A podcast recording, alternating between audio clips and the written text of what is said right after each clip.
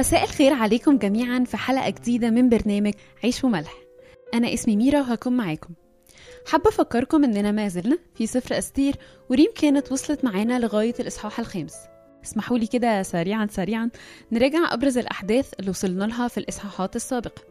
إحنا وصلنا عند مردخاي الراجل اليهودي واللي في نفس الوقت يبقى ابن عم أستير الملكة. وصلنا عند مردخاي وهو بيبكي وبيمزق ثيابه قهرا بل وحزنا. بعد ما اطلع على قرار بذبح كل اليهود اللي في المملكة. مين اللي أصدر القرار ده؟ اللي أصدر القرار هو هامان. هامان اللي الملك رقاه لأعلى المناصب فوق كل الرؤساء اللي في المملكة. كل الرؤساء وكل الخدام اللي في المملكة هامان بقى أعلى منهم.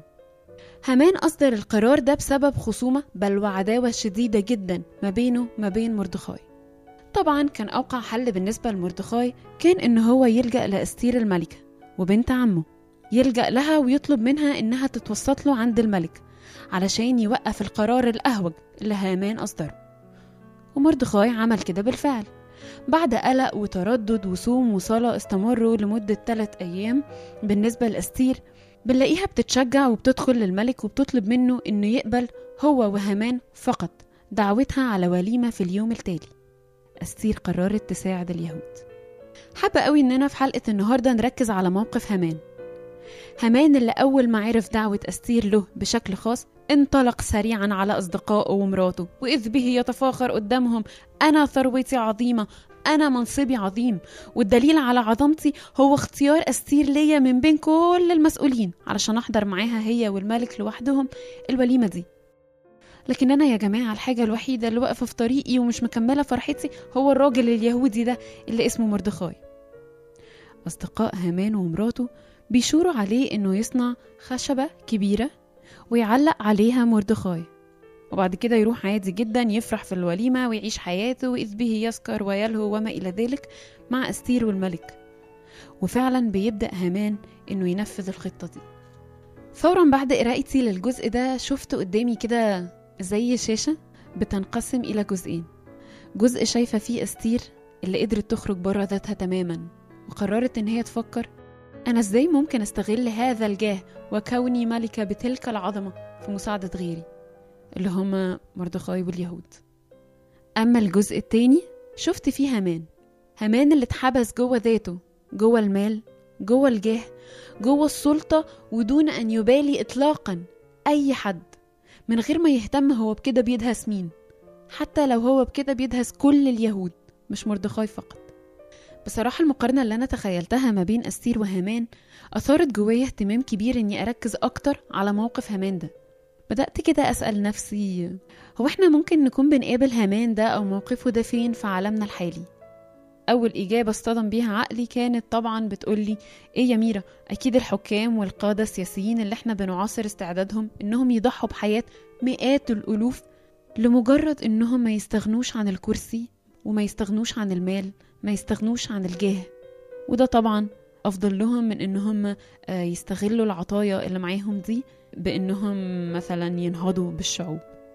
تاني حاجة اصطدم بيها عقلي كانت للأسف خبر أليم ومرعب جدا. ألا وهو تعذيب وحشي. مارسته زوجة أب ضد بنت جوزها. الخبر ده كان الأسبوع اللي فات. بنت طفلة لا يتعدى عمرها الست سنوات. لما نسمع تفاصيل التعذيب ونقراها نقول يا الله أيعقل ذلك بيحصل ده فعلا؟ تفاصيل التعذيب نحس إن إحنا بنقرأ قصة كفاح جميلة بحرين مثلا. طب إيه اللي يسمح للست دي إن هي ترتكب جريمة بالبشاعة دي؟ حاجة واحدة بس سلطانها كزوجة أب. قررت إن هي تستغل السلطان ده وفضلته بدل ما تبني مثلا شخص سوي أو صالح من الطفلة دي. تالت حاجة اصطدم بيها عقلي وأنا بفكر في موقف همان كانت أنا أنا ميرا. أبسط مثال هو إني أول لما عرفت إني بالمفروض أسجل الحلقة دي في وقت غير كافي بالنسبة لي فضلت أفكر طيب تحضيري هيبقى شكله عامل إزاي؟ طيب أدائي؟ طيب طريقة إلقائي؟ طيب حاجات كتير قوي مركزة فيها على نفسي ونسيت أصلا الهدف من وجودي هنا. وده برضو بدل من إني أفكر إزاي ممكن أستغل عطية الله ليا دي اللي هي وجودي هنا. أوقات كتير بنفضل نسأل هي إيه عطية الله ليا؟ أوقات بنقول أنا ما عنديش موهبة. ما عنديش مثلا موهبة الرسم. أنا ما عنديش موهبة تسبيح أو الغنى مثلا ما عنديش صوت حلو أقدر أسبح بيه ربنا. بننسى إن عطية الله أصلا ملهاش شكل محدد. عطية الله ممكن تكون وجودك في مكان سواء مجتمع معين أو خدمة معينة. عطية الله ممكن تبقى قدرة عقلية قدرة جسدية. يعني مش عايزة أقول أمثلة كتيرة علشان نبقى قادرين نتحرر من القوالب اللي إحنا بنحط عطايا الله فيها. تعالوا كده نحط سيناريوهين بخصوص مواقفنا أو طريقة تعاملنا تجاه عطايا الله. أوقات بنكون زي العبد اللي اتقال نعما أيها العبد الصالح والأمين كنت امينا في القليل فأقيمك على الكثير. ادخل إلى فرح سيدك. بنكون فعلا أمناء تجاه الحاجة القليلة أو بنشوفها آه ممكن نكون بنشوفها قليلة بس بنقرر إن إحنا نحترمها قوي ونحافظ عليها ونقرر إن إحنا نقول له يا رب خدنا في الرحلة دي ونشوف الحاجة القليلة دي إزاي ممكن تثمر.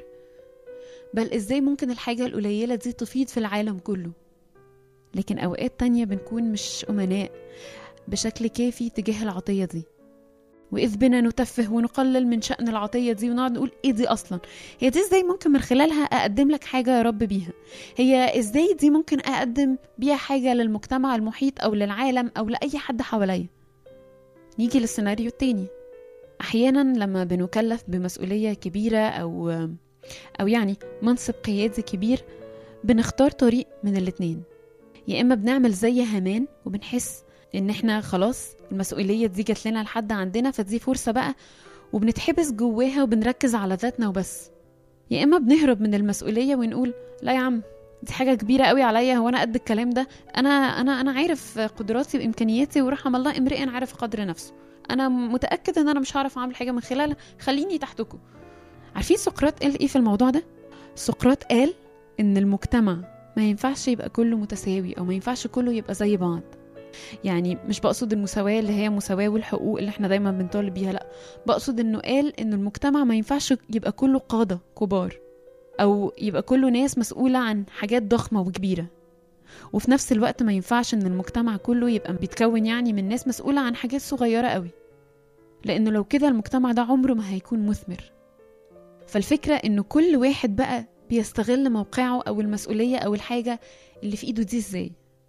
إزاي بيستغل عطية الله؟ السؤال اللي أنا حابة أختم بيه هو إحنا هنختار نبقى مين؟ هنختار نبقى أسير ولا هنختار نبقى همان؟ هختار إني أستمتع بعطية الله وأنور بيها وكمان اعدي اللي حواليا بالنور ده؟ ولا اخترت إن أنا أبقى لوحدي وكفى قررت إن أنا أي مسؤولية أو أي عطية أو أي حاجة هتجيلي؟ دي تبقى بالنسبة لي فرصة وجات لي لحد عندي بإن أنا ألمع بس في مكاني أنور بيها في مكاني. أنا قررت أختار إيه من دول؟ من السيناريوهين دول. قررت أبقى أستير ولا قررت أبقى همان؟ راديو ملاح. επί το διατάω.